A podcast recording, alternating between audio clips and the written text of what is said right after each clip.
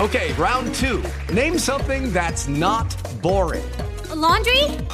Ooh, a book club. Computer solitaire, huh? Sorry, we were looking for Chumba Casino. That's right. ChumbaCasino.com has over 100 casino style games. Join today and play for free for your chance to redeem some serious prizes. ChumbaCasino.com. No purchase necessary. Void where prohibited by law. 18 plus terms and conditions apply. See website for details. Beyond Zero is Toyota's vision of a carbon neutral future and more. Toyota gives you the power to reduce carbon emissions and help move toward its vision with a wide selection of electrified vehicles. Whether you're into hybrid EVs for that traditional Toyota feel with better MPG, battery EVs for a smooth and silent ride, or plug in hybrid EVs that switch between battery and fuel, Toyota has you covered. And for those who prefer hydrogen, Toyota's fuel cell EVs emit nothing but water vapor from the tailpipe. It's so cool giving you the choice on how to reduce carbon emissions and move closer to Toyota's Beyond Zero vision. Visit toyota.com slash electrified dash vehicles slash beyond dash zero dash vision. Toyota, let's go places. Matcha. I love matcha. So rich and smooth. Do you love matcha love? Yep, matcha love is the best in the biz. Experience the vitality of the whole tea leaf. So many powerful health benefits. You know what else I love? Sweet treats. You are in luck. Matcha's great for baking. Can you make cookies or cheesecake with matcha? Yes, or your other favorites, ice cream or madeleines. Yes, delicious. Matcha love. Get 25% off all matcha love products on E itoin.com using code CRIME. That's code C R I M E at I T O E N dot com. Available on Amazon and E itoin.com. Ridiculous Crime is a production of iHeartRadio. ZWB3. Elizabeth Clyde Dutton. What's up? How you be, girl? I'm good. I'm good. Feeling good. Nice. Not really, but yeah, Oh. feeling good. Well, but you not look really. like but- you're s- convincingly lying. Uh, listen, Yeah. listen, pal. Yes. You know what's ridiculous? I do, girl. uh huh. All but two U.S. presidents are descendants of the same British king. Wow. Right? Isn't that weird? So there's this 12 year old girl, right? Seventh grader at Monte Vista Christian School in Watsonville, California. Oh, hey. Her name, uh, Bridgeanne D'Avignon. She began studying her own lineage, her own genetic lineage. She wanted to see if she had any connections to France. Turns out her grandfather also had a 60 year long habit of doing genealogy, so he had lots of evidence for her to go pouring through. So for months, for like the summer, she's doing this, right? She looks over 500,000 names. And she's trying to look for the presidential atom, somebody who connects to all the presidents. I don't know why that's her thing, but that's her thing. Anyway, she finds one. John Lackland Plantagenet, Okay. aka King John, aka the enemy of Robin Hood, oh. aka the English king who signed the Magna Carta back in 1215. What up? Yeah. Now, back to the US presidents though. All but two are apparently related to him. okay. Can you guess which two are not? Kennedy? No. Oh, uh, Obama? No. Trump? No. Shoot. Um, right? Ni- Nixon? I'll give you a hint. Before recently, there was only one president who was uh, related to him. So Clinton? Nope. Bush? Biden. Oh, Biden. The Irish. Like Elizabeth. The Irishman, Who's president? Elizabeth. What year Who's is it? Irish and probably Well, not right, related but I to thought an English king. Kennedy, I thought would be the one. He's okay, not that. He's not as Irish so as Biden. Biden, is Biden. Oh, way yeah. more Irish. Biden. So- Biden's got the map of Ireland on yeah, his face. exactly. All right, so Biden, and I need one Uh more. huh. Uh, is it pre 1900? Super early. I'll give you a hint. His ancestors were Dutch. Uh, I would say uh, president. I don't know. Martin Van Buren. Oh, Van. Good okay. old Marty. Yeah. So there you go. MVP. Now, personally, I'm related to Mary Queen of Scots, so I have no English blood, and I boast about that. Just Scots and Irish. What up? Good for you. Anyway, this all makes sense to me, It does make sense, right? It's ridiculous, though, huh? That's very that Obama and Trump are all very- kin. wow. You know what else is ridiculous? What, Aaron? Elizabeth? Wigs. Oh yeah. Wait, that's your crime, Wigs? Yeah, it's wigs.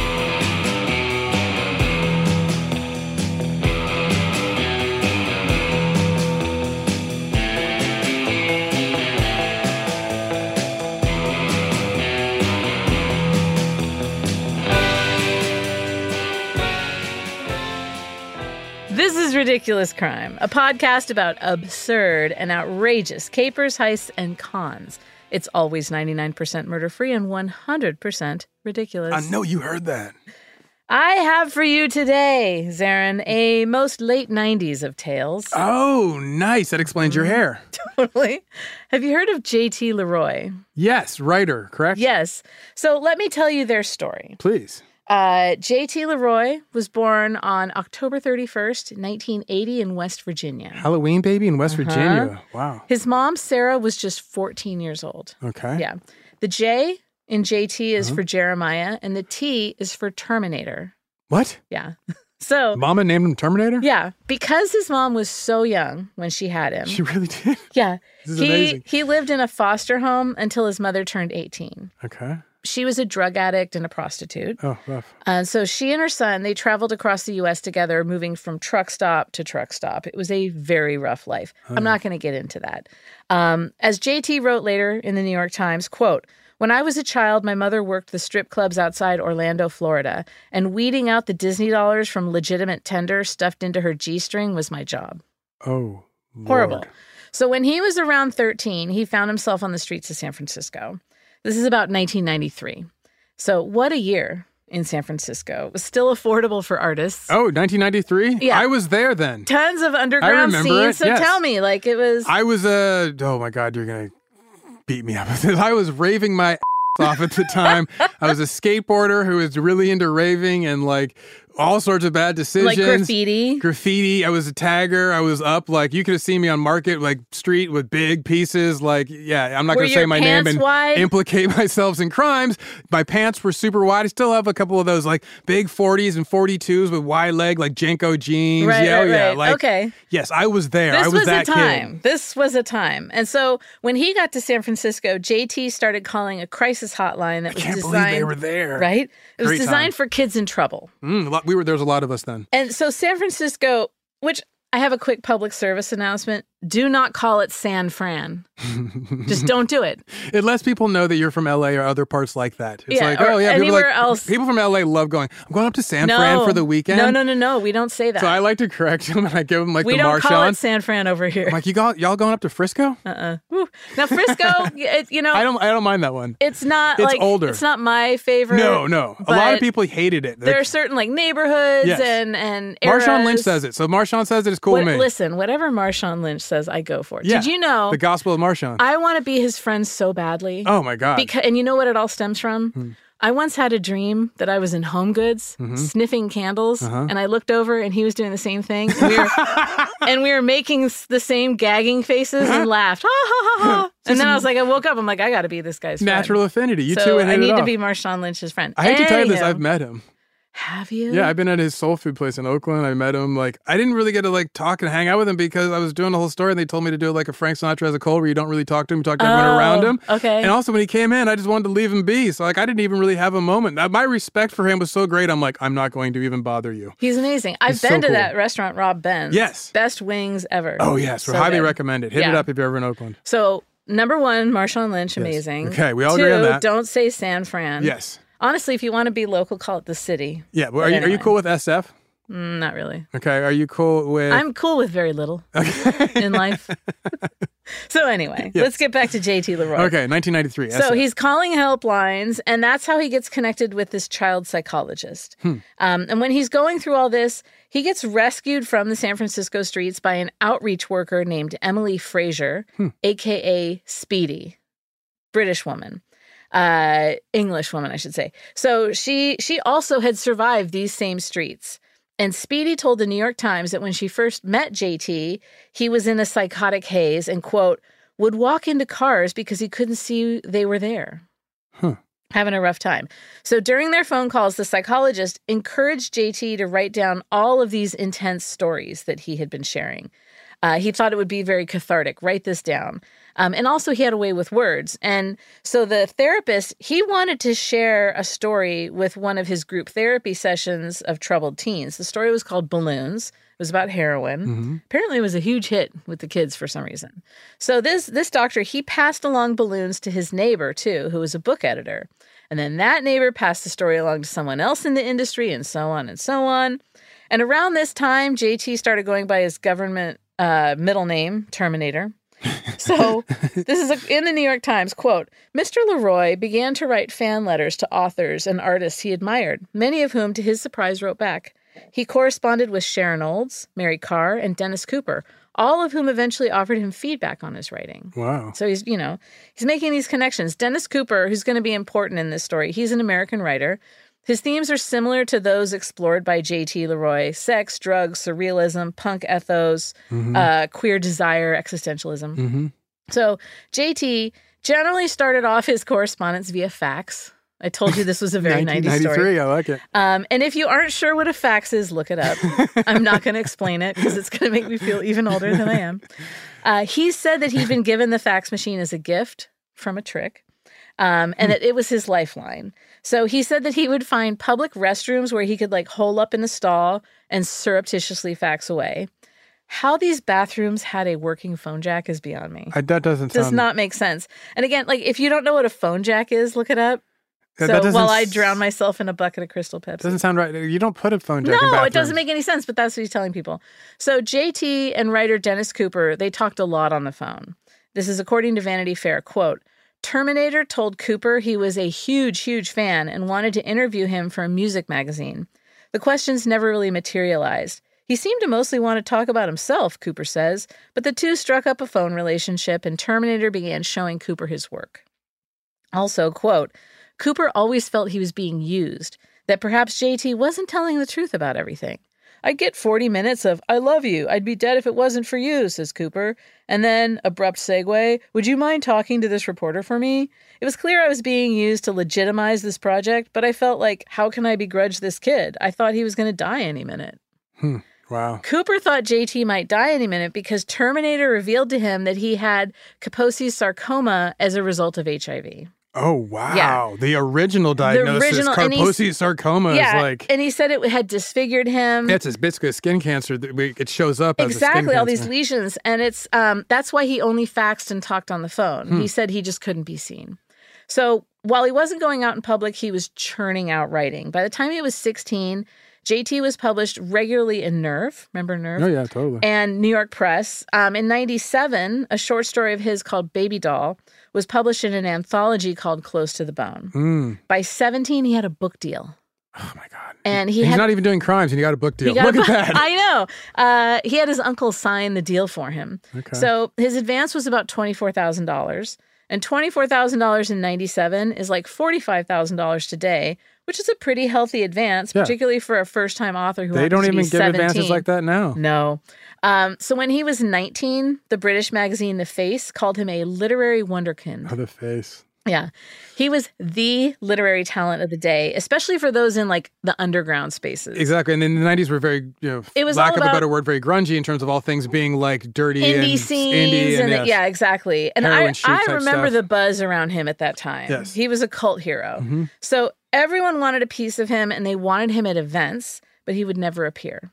According to a 2005 New York Magazine article, in 1999, JT asked a friend of his to impersonate him at readings because he was so nervous. Quote, he recommended I rent Bastard Out of Carolina and study the accents, but I never did, and my attempt was half hearted and weak. But then he came up with the idea of having celebrities do the reading for him. Because, like, don't forget, he's from West Virginia, so he Mm. has a southern accent. And a very pronounced accent. West Virginia is a very Mm-hmm. noticeable accent.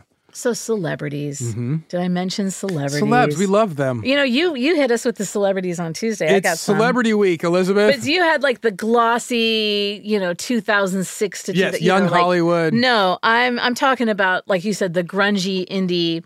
Um, There were a Ah. lot in JT Leroy's orbit. We're talking Winona Ryder, okay. Eddie Vedder, Bono, Iggy Pop, Nick Tom Cave, Waits, Tom Calvin Waits. Klein, okay. Mm-hmm. Sandra Bernhardt, uh, Madonna, Shirley Manson of Garbage, Oh yes. Gus Van Sant. Oh, of course. Marianne Faithful, Debbie Harry, A River Lou Phoenix? Reed, Lou Reed. Rufus Wainwright. Well, River Oh, wow. Phoenix had passed by then. Oh, by '93. Um, yeah, wasn't it 90, I think- 94? I, I think yeah. I think. it but was a either little way, later. but Anyway, this is yeah. so. This is like you know he was 13 then, Sure. so 14 and yeah. So anyway, um, Rosario Dawson, Michael Stipe, John Waters, Wow. uh, Stephen Jenkins from whatever is it? What band is that? Third Eye Blind. or something Yeah, I like guess so. that? Uh, Carrie Fisher Yes. and Courtney Love. Oh wow! So this is this The it veritable girl of the moment. Who's who of late 90s Indie scenes pseudo and- edgy yeah, and edgy cool people cats. like Carrie Fisher. Yeah, so his uh, JT's first novel Sarah was published in 2000. Okay, He was just 20 years old. damn. Uh, the book was supposed to be a fictionalized account of his childhood as a prostitute at truck stops throughout the South. Um, Heidi Benson wrote for SF Gate, quote, Praise poured in from well known authors.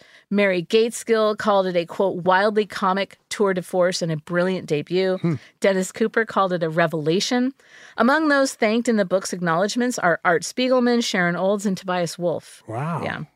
Vanity Fair, in the introduction to an interview between JT and Tom Waits, called JT, quote, the brilliant, gifted, and profound fly on the wall. He is the witness to all the tales that go on in the dark. And for all of us, long may he have the courage to remember. So all for all those of you who miss Jim Harrison, here you go. Yes, exactly.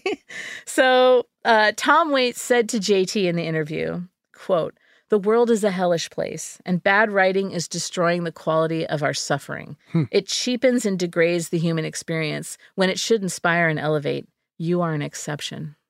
So just getting like high praise. Totally. Gus Van Sant, director Gus Van Sant, he got pulled into JT's thrall, which makes sense seeing as that how their aesthetics are like Yeah. spot on to each other. And also, yeah, with all the male hustler stuff, where he's interested in that vibe of like Completely. exchanging intimacy for completely yeah. and like they're saying like everything that goes on in the dark all this Uh-huh, like dark exactly. underbelly so um, van zant wanted to option the rights and adapt sarah into a movie okay, so he met with jt and speedy about this remember speedy yeah. Mm-hmm.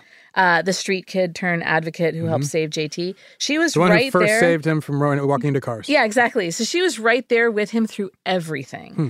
Van Zant, he never ended up optioning Sarah, but JT did apparently write the first draft of his movie Elephant, Okay. which won the Palme d'Or at 2003 Cannes Wow. Film Festival. None of his script made it into the final edit, um, but he did nab an associate producer credit. is that the one about uh, the little the the Colorado shooting I and then uh, think so. Yeah. Littleton. Yeah. Um, he JT was working on an animated children's movie and an indie TV series. He had this massive online following. He had his email address printed in his books. And he encouraged his fans to reach out. They called themselves Termies. it's not as cool as Rude Dudes, but I'll give it to them. Termies of endearment. Termies. In 2001, The Termies. Heart is Deceitful Above All Things was published. So, this was a collection of short stories that was written to be a prelude to Sarah. okay. Um, after that book came out, Azia Argento, the actress slash director and daughter of Italian horror uh, movie director Dario Yes. Argento, she wanted to option the book for film. And so Speedy and JT went to Italy to kind of like settle this deal. Speaking of dark energy, Right? oh my God. So during this trip, um, JT did his first live reading Mm-hmm. and he was so nervous because apparently he was huge in Italy. I can see Um, that. He's so nervous that he hid under a table and did the reading from there. What? And the crowd just ate it up. They loved this. Oh my like it God. just fits the in with preciousness, or like the artiste who everything. Totally the preciousness. suffers. so JT and Azia ended up having a bit of a thing. Oh, And both on the phone and in person over a couple of visits. Hmm. And there was even a rumor that JT had fathered Azia's child. whoa. Yeah. Uh, so JT and Azia, they worked together to adapt the book into a screenplay, The Heart is Deceitful.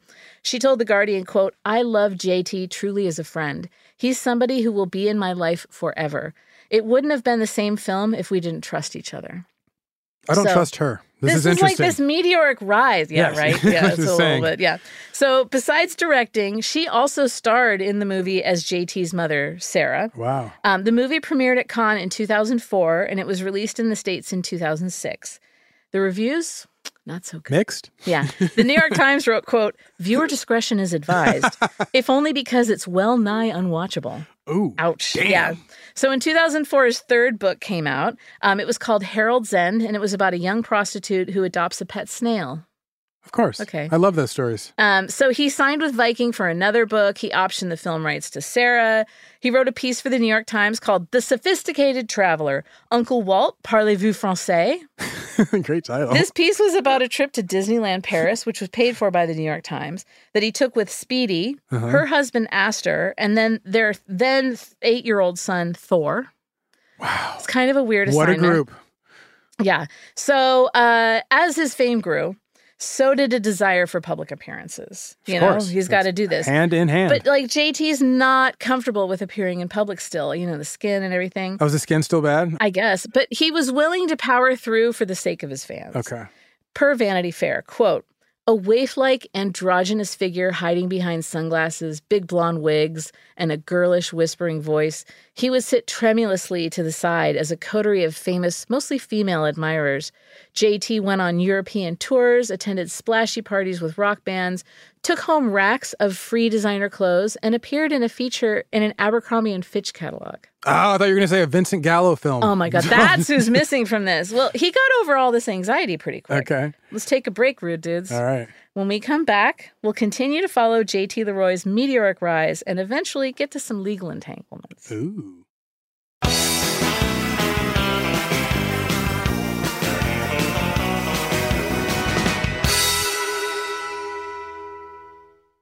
Hello, it is Ryan, and I was on a flight the other day playing one of my favorite social spin slot games on chumbacasino.com. I looked over at the person sitting next to me, and you know what they were doing?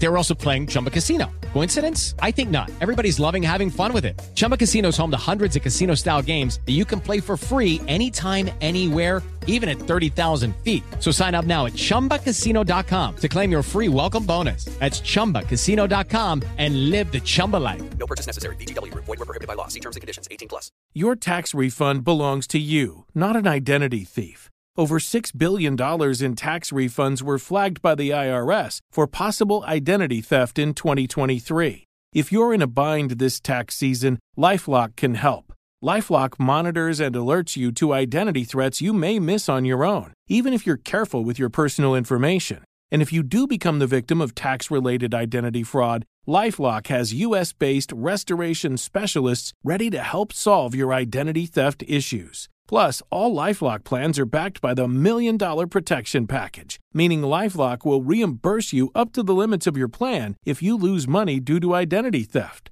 Let LifeLock help you protect your financial information so all you have to worry about is what to do with your tax refund. Go to lifelock.com slash iHeart and save up to 25% your first year. That's 25% off at lifelock.com slash iHeart. Identity theft protection starts here. Matcha. I love matcha, so rich and smooth. Do you love matcha love? Yep, matcha love is the best in the biz. Experience the vitality of the whole tea leaf. So many powerful health benefits. You know what else I love? Sweet treats. You are in luck. Matcha's great for baking. Can you make cookies or cheesecake with matcha? Yes, or your other favorites, ice cream or madeleines. Yes, delicious. Matcha love. Get 25% off all Matcha Love products on E itoen.com using code CRIME. That's code C R I M E at I T O E N dot com. Available on Amazon and E itoen.com.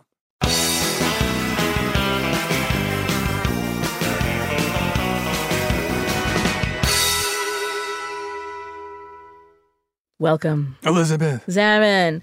We're talking JT Leroy today. Yeah, we are. Uh, I think you know where I'm going with all this. Maybe. Uh, I, I, I kind of do, yes. Friends, I Mm. won't lie. there was no JT Leroy. No. He did not exist. He was the creation of a woman named Laura Albert, aka Speedy. so, who's Laura I saved Albert? myself from the streets. Laura Albert was born in 1965. She grew up in Brooklyn, New York. She had a really rough childhood.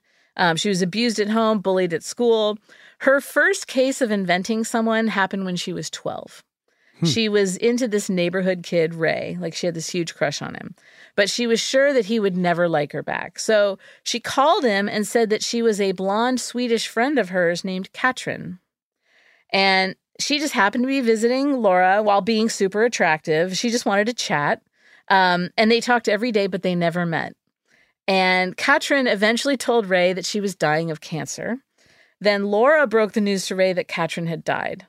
So it's, it's it's heartbreaking for a bodacious blonde to visit from another to visit from another land, get cancer, and then die. It's tragedy. I hate when that happens. Um, she left universal healthcare to come here and go into death debt. and we, we lost all that bodaciousness. Such a bad move. So Laura dropped out of school when she was 13 and her mom checked her into a psychiatric ward. When she got out, she wouldn't leave her room. She felt like this misfit, like she didn't fit in.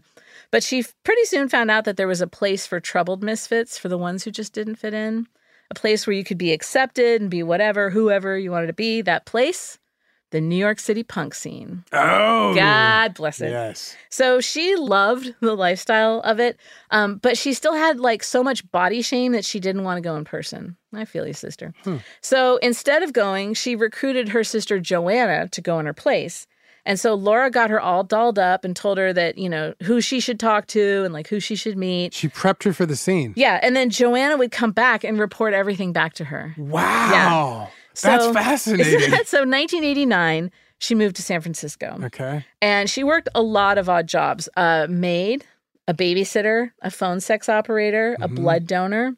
And it was while she was working the phone sex line that she perfected the Southern accent that she would later use as JT in her seemingly endless phone calls with therapists and celebrities alike. Zarin, Yes. close your eyes. Oh, you suck it up on me. I want you to picture it. Eyes are closed. It's 1990, Dateline, San Francisco. You are a burgeoning private eye, trying your best to be the Northern California Anthony Pelicano. Yes. You have tapped the phone of a local electronics mogul. No, he's not in tech. He owns an electronics store. His wife has hired you to catch him cheating. So there you are, holed up in your office south of Market, listening in on the phone calls he makes from his office at the back of the store. You hear the line engage and a number get dialed. It rings. Well, hello there, darling, a voice with a syrupy and exaggerated southern accent drawls. Uh, is this a dial a fantasy? Oh no, you think to yourself, I do not want to hear this. But the wife may be interested, so you keep listening. It sure is. What can I do you for? Um, is there someone I can talk to who doesn't have the uh, accent? No, honey, I'm the only one here. Is, is that a TV on in the background? You can hear it too. Is that hee haw? Tell me what you like, sugar. Don't you want to describe to me your armpits? What? No, I think I've made a mistake. No, don't hang up. Just tell me about your armpits. You know what? I'm going to stop this before it gets worse, Aaron. Uh, so, anyway, You just opted out of your own yeah, I opted out. It was gone. It went too far. deep in the pit. we did get a lot of pit play. So Laura began calling suicide hotlines under the personas of like various teenage boys. Just pretending, just like Yeah. work on her act. Yeah, to to work out the bit. One of them was JT, this character that she created. That's the one that landed for her. Um, she met a guy named Jeff in 1989, and they hooked up and started writing songs together. They started a band, and they called it Daddy Don't Go, Jesus. which is like the most late 80s, early 90s San Seriously? Francisco band. Um, so Laura, she was like a natural at faking her identity, so she'd like pretend to be the band's publicist and call around and get him gigs Oh and yeah. press co- yeah, coverage. that's very common. So Laura reached out to Dennis Cooper in 1996. Okay. Like she's super into his writing, but thought he, that he didn't want to hear from some lady in her 30s. Um, she thought that he'd want to connect with someone more like himself. Oh, okay. Yeah. So he she reaches out as JT. Uh, in that Paris Review interview, she said, "quote He was someone I revered, but when I read my work to him on the phone, I understood that as much as he liked my writing, he was also turned on. He thought he was talking to a 13 year old boy, and he was always inviting me to his house. I thought, sexual attention is better than no attention. I'd learned on the street from outreach workers that if you get into a dangerous sexual situation, you just tell the man you have AIDS. That was the last resort survival strategy. So I finally put the brakes on and I said I had AIDS and sores all over my body. It didn't phase him at all. Oh my. So she, this God, you is a have to- huge accusation against Dennis Cooper. You need to give me a second. I need to pick my jaw up and put it backwards somewhere useful. this is- oh yeah, wow! And like, d- uh, anyway, so the '90s of all that jumped out and is on top but of me. then here It's she's standing telling on all me. these tales on Dennis Dude. Cooper. So Oh yeah, I mean, the- yeah. yeah. so she enrolls in writing classes at City College of San Francisco. Did he ever like reputed it like alligator to speak to them? I think I think he did, but I don't have it. Here. Okay, yeah, I was just curious. yeah, so, horrible. Wow, I just want to know So- if he was alive or dead. Essentially, Yeah, no, he's alive. Um, so she didn't have a computer, Mm-hmm. so she'd write her assignments by hand and then fax it to a friend who would transcribe with a word processor and fax it back, which seems like a lot of work when, Mm-hmm. like, even in the '90s, colleges had computer labs on campus free for use. Totally, by and any libraries student. did too. Yeah, exactly. Whatever. Uh, what I've learned about Laura Albert is that she 100% never let the truth get in the way of a good story. Yes. Yeah. Definitely. So one of my people. She buckled down. She wrote Sarah in a six month marathon after her son was born in 1997. She said she felt that JT wanted to write, so she went along with it. Yeah, she was ha- she Oh. caught the spirit of it. Oh wow. The It's- characters really were speaking. Yeah, in 2005, the creator of Deadwood, David Milch, Yeah, yeah. reached out to Laura slash Speedy. Um, he wanted JT to write for the show, and so For that Deadwood? Would, yeah, that would have been pretty rad.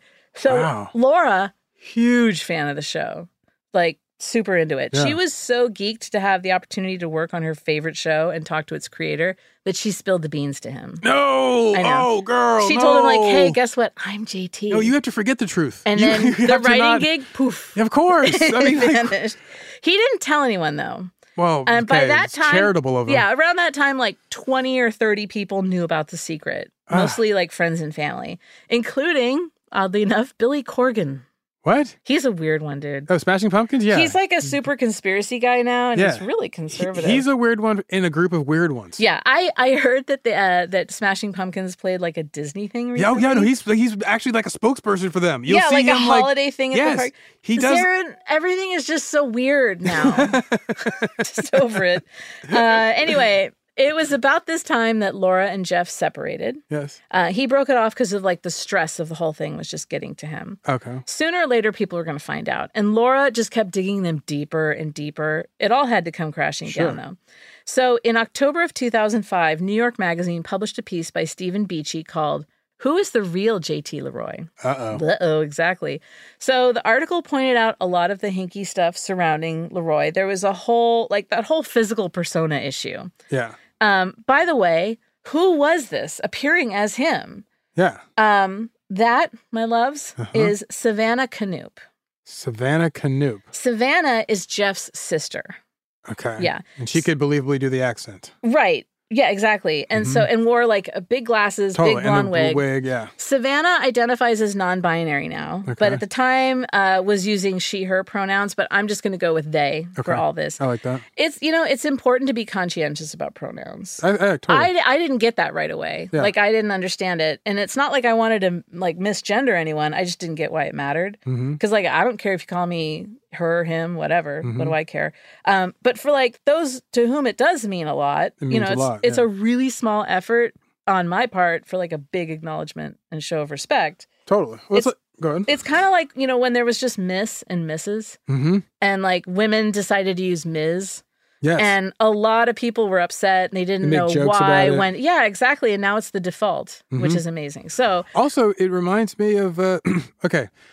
I have friends, you know, we all have friends who get married. And then when they get married, they take on a new name. But if Mm-hmm. Yeah. I know them by their old name and say their old last name was one of the nicknames I used, it would be rude of me to continue calling them by the nickname I prefer Right. because that's how I know them. Yeah. When the person goes through a transformation, you got to like honor that if you care about them. So I totally get that. It's well, and like, if it matters to them, it matters to me. Exactly. Yeah. So like if you're the type to bristle at the pronoun thing, ask yourself why it bothers you. Hmm. Like it's just a kindness you show others. Always take the opportunity to show a kindness. well said, Clyde. Thank you. So, anyway, Savannah. In 2001, Laura turned to Savannah and asked them to be JT in public. So, Savannah fit the bill because they were more androgynous looking and like super charming, like crazy magnetic. Oh, wow. Yeah. Um, Laura said Savannah, quote, had this amazing spark, a star quality. Savannah picked up the accent quickly, but, quote, it took her a long time to commit to being JT.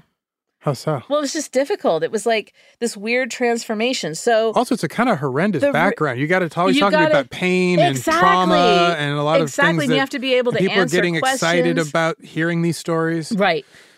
Bad blonde wig. And you know how I love a bad wig. Yeah, Mm-hmm. we both do, girl. Hat, sunglasses.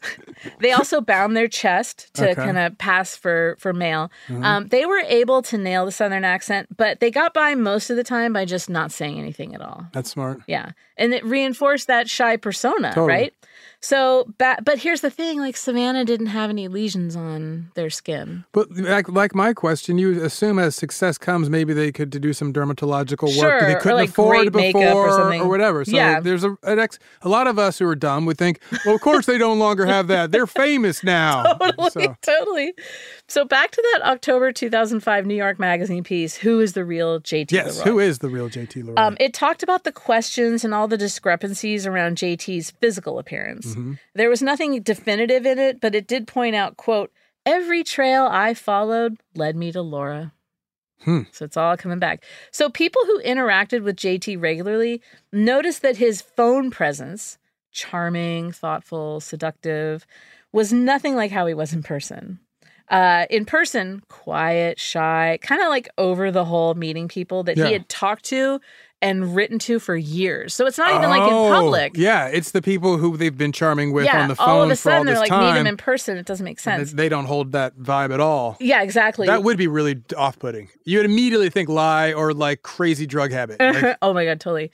So um, in that Heidi Benson SF Gate piece, Mm-hmm. she writes, "quote The expose, originally written for the San Francisco Bay Guardian, whose editors didn't think the story was ready for publication, so BT's agent placed it with New York." Inspired a flurry of follow up stories and created chatter equal to that sparked by Leroy's celebrity relationships. damn. Yeah. So Beachy did speak with someone who's supposed to be JT for the piece. He asked about all the questions surrounding his identity. Quote, JT wouldn't confirm or deny it, although as we spoke for more than an hour, it felt to me that I was speaking to Laura. And it felt like both of us knew that and that this was a novel and disturbing experience for us both. He, she spoke about metaphorical truth, about purity of intent, and a commitment to writing. She, he seemed to be both justifying the performance and asking not to be exposed.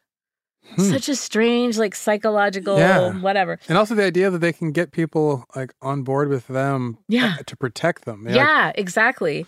Um, even without hard proof, the article was a bombshell. oh yeah. Laura and Savannah went into damage control mode. They assured all of the celebrity pals that JT did in fact exist and that Stephen Beachy just jealous, just a jealous fella. Eh, that doesn't hold up to scrutiny. No, He's just no. jealous. The smell though Yes. was in the air. Oh yes. And the New York Times. Alluring as it is. Yeah, enter the New York Times. Oh yeah. According to that SF Gate article, quote, Soon after the article ran, they killed a story Leroy had written for its November travel section. They asked him to show identification and he refused. They asked me for my passport, my social security card, Leroy told Women's Wear Daily. They knew exactly what they were getting when they dealt with me. I've always played with identity and gender. oh. Yeah. I've always played with identity and gender. And gender. So let's take a break. That's a big conflation. So when we come back, we'll get to the moment we've known is coming, the moment we've all been waiting for, the public exposure of the hoax.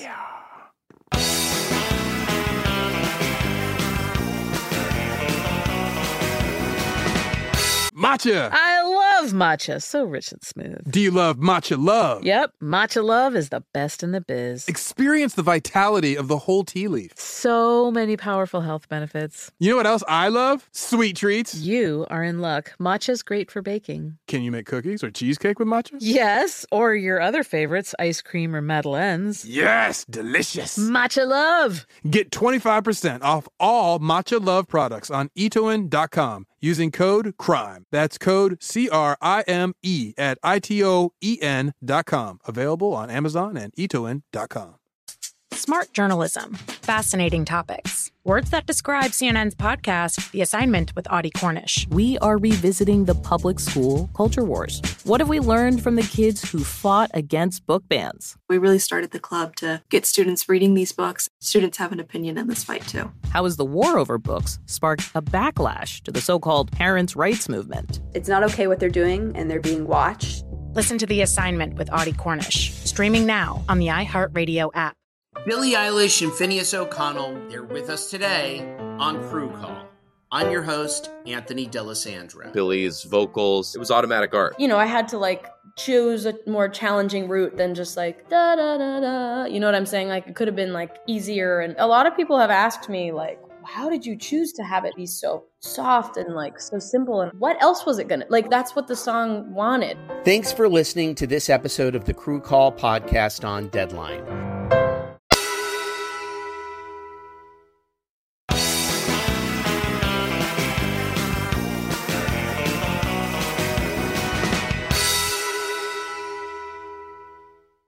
Okay, dude. Yo, what up, girl? What's up? Monday, January Tuesday, 9th. Wednesday, weekend. Okay.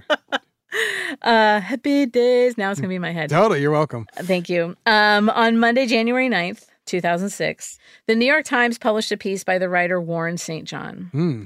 The title The Unmasking of J.T. Leroy. In public, he is a she. Ooh. Yeah. Whew. Ooh, I mean, like the whole attitude of unmasking and I then know. and ending on that. I mean, Yeah. that's just So St. John had been burned Ugh. already. He'd Ah. Yeah, you writ- can hear it in the Totally. title. He'd written a feature on JT. I was just about to say. Mm-hmm. in the Times two years prior in 2004. You made me look silly. Exactly. He interviewed JT personal. on the phone and in person.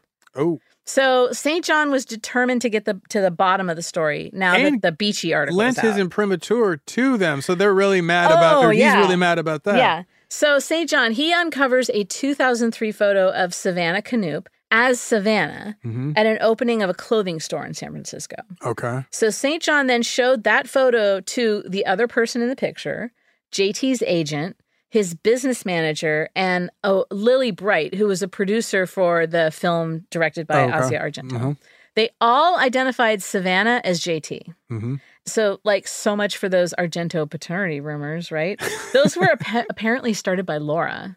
Oh, I was wondering why Yeah. Ajay would go along with uh, Exactly. how that would bubble up. Well, and also remember that piece about Disneyland Paris? Mm-hmm. St. John looked into the expense report for that trip since the New York Times had paid for everything. Oh yes, I was wondering. It only listed airfare for three people, not four. yes, and then And hotel remember, rooms it and- was supposed to be JT, Yes, the Speedy, father, the Speedy's kid. husband, and Thor. Yeah. Yeah. So um, he then got in touch with the staff at Disneyland Paris and two Paris hotels where they stayed. They recognized Laura and said only her husband and son were traveling with her. So no one who resembled Savannah slash JT. They talk about a woman scorned, but a reporter scorned. Reporter, is- exactly. So St. John reaches out to JT's lawyer to ask about JT's identity. Mm-hmm. The lawyer sent him a statement from JT that said, quote, as a transgendered human subject to attacks, I use stand-ins to protect my identity. Yeah. Like bridge too far. Yeah, Come on now, you're you're really putting a lot of other people Exactly. into a, a risk of being questioned and Uh-huh. challenged, and really, I mean, that's really selfish. It's really, really selfish. Um, so the article came out Mm-hmm. and things were looking grim. Courtney Love, uh, you know, She's gonna be the voice of reason in this. uh, yeah. So Yes. she she was My now in girl. on the secret. what she got to say? She told Laura, aka Speedy, that she should go on Oprah because, quote, America loves redemption. And Love, Courtney Love was like, I'll go with you. She's like, look, I'll even I've appear been with you." through it. I can tell you, redemption works Yeah. even for a girl like me. Exactly. Laura refused. Okay. Obviously. So um, she said, quote, I wouldn't play that game. I wouldn't get up there and say, I have sinned against culture. I have transgressed. I'm sorry. I'm going to rehab. No, I wasn't a sinner. That was my lifeline. JT kept me alive. I, I see their point. I mean, honestly, I, I totally see their point, but for them, but then they're For ex- but then they're moving that to the rest of the world and insisting it's true there too, and Exactly. that's just not. Exactly. So in February of 2006, Jeff confirmed the whole story to the New York Times. Okay. Quote In their interview, Mr. Knoop outlined the origin and execution of the scheme, which he said was motivated initially by his and Ms. Albert's shared desire to have their artistic work, his music and her writing, acknowledged by a wider audience. We did it to get some fame. Yeah. Jeff also said that he ran the day to day business for JT. And in a later interview, he said that he had been, quote, like a vice president equivalent. Of course, who knows if he's telling the truth. He was trying to get in on the reveal by shopping books and appearances. Oh, God. Yeah, everyone's just like craven. Speaking to Ah. Interview Magazine, Yes. Laura gave some context around that time. Quote, there was a perfect storm at the New York Times then. They just had the scandals with Jason Blair and weapons Oh, of mass yes. destruction and Judith Miller, and it was right around the time of James Fry. You have to contextualize Yes. it. Their credibility was already being questioned, and then they had JT write for the Times. And what did I cover for them? Disneyland Paris. You know, what really makes me sad was that my books had meant so much to so many people, and now they were being encouraged to think, "Oh, she was lying. She's laughing at you. You've been tricked." That, that's what happened. That's exactly what happened. That's, that's why. You know who got tricked? Who? Asia Argento. Oh, damn straight. In 2016, she said, quote, It's the most shocking thing that's happened to me in my life, And believe me, I'm the queen of shock. Not even my father could come up with such an intricate plot. It is something I cannot forgive. I couldn't do movies as a director for 10 years because I've been fooled. I'm a fool. How could I not see it? It made me feel worthless, to be honest. I didn't have a lot of self esteem after that. It took me a long time to rebuild it. I was lost. So, forgiveness, it's a beautiful thing of saints and martyrs, but I can't let it go. I was f- manipulated. It's time for me to say that. Wow. Now let me get at Anthony Bourdain and ruin his life.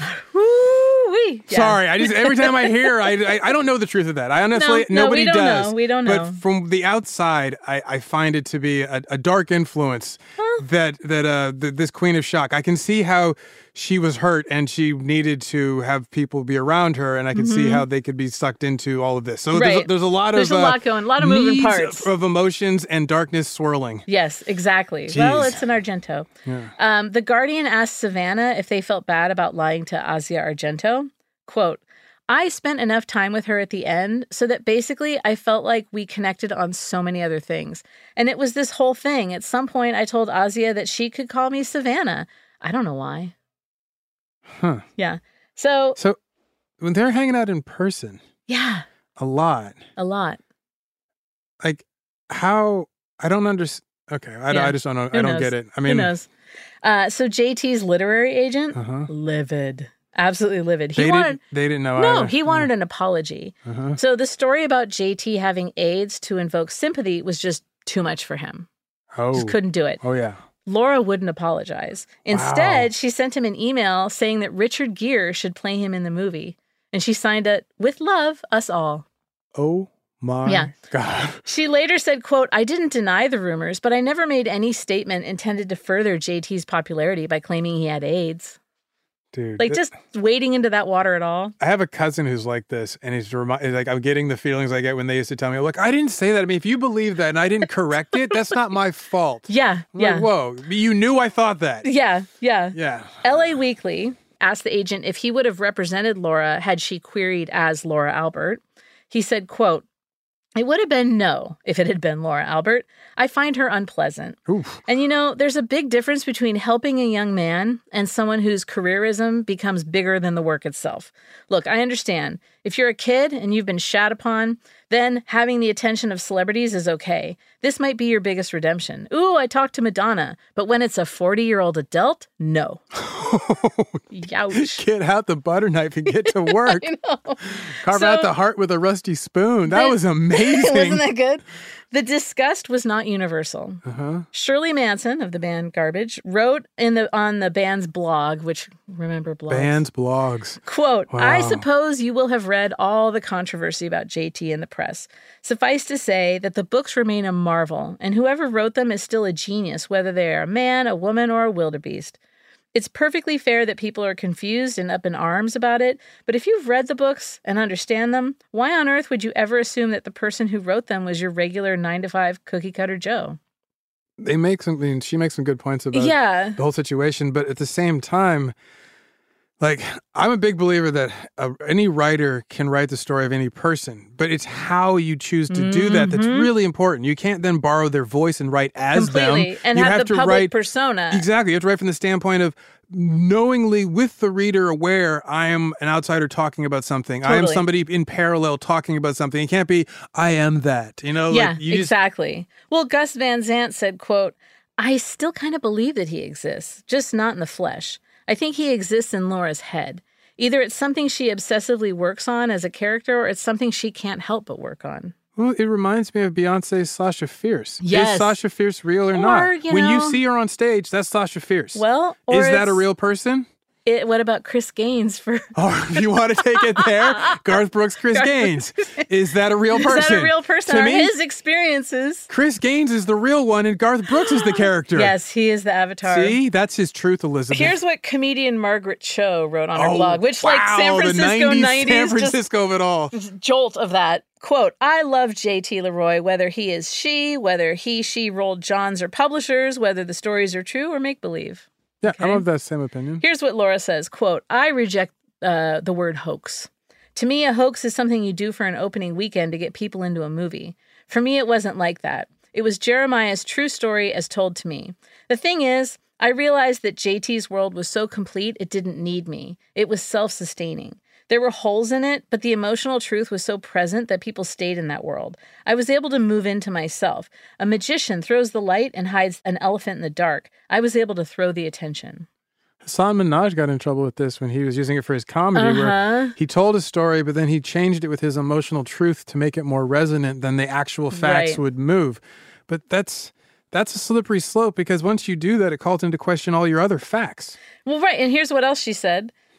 Quote, many people were inspired that someone so young could write what I was writing. Mm-hmm. JT is 15 years younger than me. All I can say is I'm sorry if people are disappointed or offended. If knowing that I'm 15 years older than Jeremy devalues the work, then I'm sorry they feel that way. I'm totally aware it sounds wacky, but I never really thought of it in terms of right or wrong, truth or lie. It was more like two computer programs running in my head. There was him and there was me. I get that. I mean, Yeah, I totally, I, but- no, I totally get what they're saying about to their to their experience. But as Mhm. I as I said earlier, that can be true for you. But once you go and connect to others, to readers in particular, Right. now it's a different expectation for you. Yes, computer programs running in your head, whatever. I get that. But when you go out, you know what else it becomes? Fraud. a lie. Yes, it's a So, fraud. Exactly. By the time of the reveal, a production company, Antidote International Films, had signed a contract to option the rights to Sarah. Mm-mm. And Laura, as JT, got paid $24,000. Uh oh. Antidote spent $110,000 working on the film, Mm-hmm. so they sued Laura. Uh oh. Uh, they wanted the money back. They said the contract was void because it had been signed by JT, an imaginary person. Totally. So Laura, uh, Laura's lawyer said Antidote was really trying to get uh, like to back out of doing the movie. The contract was for the book, but the script they ended up with wasn't good. So with the reveal, the director wanted to pivot and use Laura's story, but Laura refused to grant the rights. It would have been crazy if Laura had gone to some like small local paper and put in the ad for two weeks of doing business as, As- JT Leroy, yeah, and would have then just- would have been fine. Totally. So Laura lost the lawsuit. Yeah. Um, because her, you know, supposition of this was not true. Uh, she was ordered to pay Antidote one hundred and sixteen thousand five hundred dollars to cover the contract plus the damages. Mhm. You know, on top of that, and then uh, she had to do three hundred thousand dollars in legal fees. Oh. yeah. So there, in the time since, there have been some films about J.T. Leroy. Uh, 2014's documentary, The Cult of J.T. Leroy. One of the producers was Stephen Beachy. Oh, I bet he was. Yeah. 2016 documentary author, The J.T. Leroy Story, which is told pretty much from Laura's point of view. Okay. The 2018 movie, J.T. Leroy, based on Savannah Knoop's 2008 book, Girl, Boy, Girl, stars Kristen Stewart as Savannah slash JT and Laura Dern as Laura slash Speedy. And Laura wants everyone to forget this happened I bet they do. quote i don't talk about my past because i think it will somehow give legitimacy to what i've written anyone should be able to do what i did my background is irrelevant i don't offer my life's history as any kind of excuse we should all be able to assume different voices that's the idea of art to be able to go to new worlds and Laura later said that JT was, quote, my respirator. He was my channel for air. To me, if you take my JT, my Jeremy, my other, I die. And she compares JT to Tinkerbell, who exists if you believe, and Bugs Bunny, who does not exist but lives. Okay. So Those are both hand drawn. Like they don't. You know what I mean? what's It's- what's your it's ridiculous really takeaway stretching on the this, metaphor. Aaron? No, I was I was in San Francisco at this time, and I met a lot of people who use a lot of arguments like this. And I had a, I mean, even just as a graffiti artist, you get to be known as your tag, right? And then you imbue it with this thing, and it becomes this thing that's larger than you, and people know it, and they talk about it, and they can, you can hear people talking about this person that is you but is not you. So I I get it at, at a ground level, but even then, even as somebody who's doing crimes with an imaginary character as my avatar, if you will, you still wanted people to know it was you. I mean, there was there was one great graffiti artist, Enemy, and she nobody knew who she was, and we were so proud because we figured it out, right? And then we figured out she was this art student. We were riding the buses. We kept seeing this girl. We're like, so one day we went up the end. We're like, are you Enemy? And she's like you know, like, don't tell anyone. We figure out, I know her real name, you know, because she was like, turned out we, you know, anyway, it doesn't matter. But the whole point is her identity was something we wanted to protect. So I understand how she thought people could turn to her and protect her identity. We kept her secret. She asked us, Yeah. we don't tell anybody that it's me. And we're like, of course. And we did because you want to. So This person, Laura, was playing with real human desires to have community and to look out for people and to identify with another as an outsider.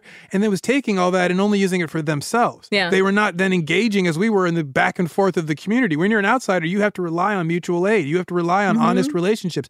You can't have it be that this person is conning you because then they're just one more, you know, crappy criminal. You know, and she was basically doing that to everybody because they had been hurt, this was okay, or Yeah. because they're an outsider, or because you're an outsider, it's actually less okay. Well, and the audacity to try and like step into the shoes of someone in a marginalized community. Totally. And is putting all them disgusting, you Mhm. know? It's so you can't like support the people who need to tell their story. Here's the thing too.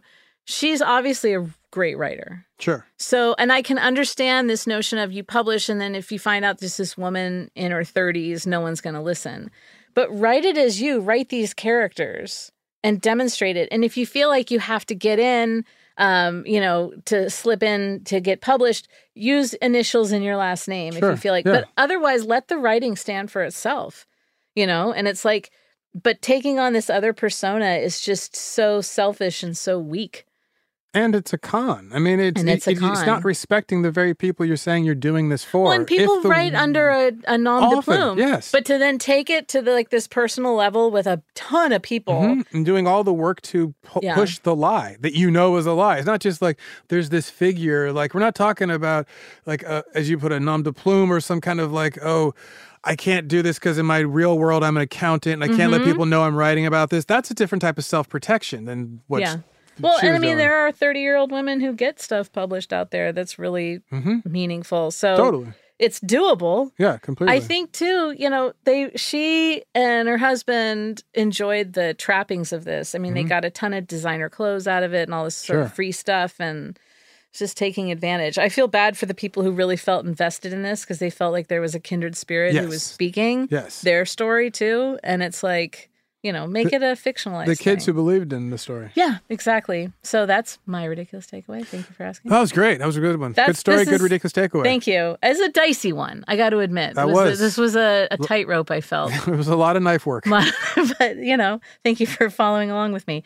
You can find us online at ridiculouscrime.com. We're on uh, Twitter and Instagram as Ridiculous Crime. You can email us at ridiculouscrime at gmail.com. You can also leave a talk back on the iHeart app.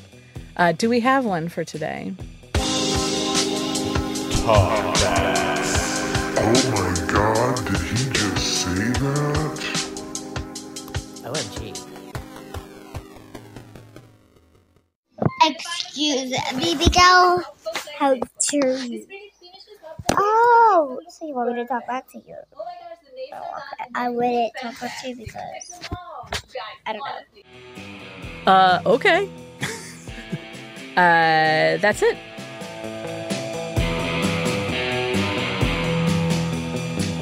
Ridiculous Crime is hosted by Elizabeth Dutton and Zarin Burnett, produced and edited by J.T. Kustin. Research is by Marissa, I only let Patty Smith read my work in public, Brown, and Andrea, I'll just be here hiding under the table, song Charpentier. The theme song is by Thomas Lee, Travis Dutton, and their son Thor. Post wardrobe is provided by Botany 500. Executive producers are New York Times accounts payable clerks Ben Bolin and Noel Brown.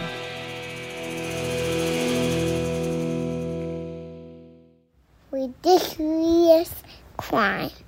Say it one more time. Ridiculous crime.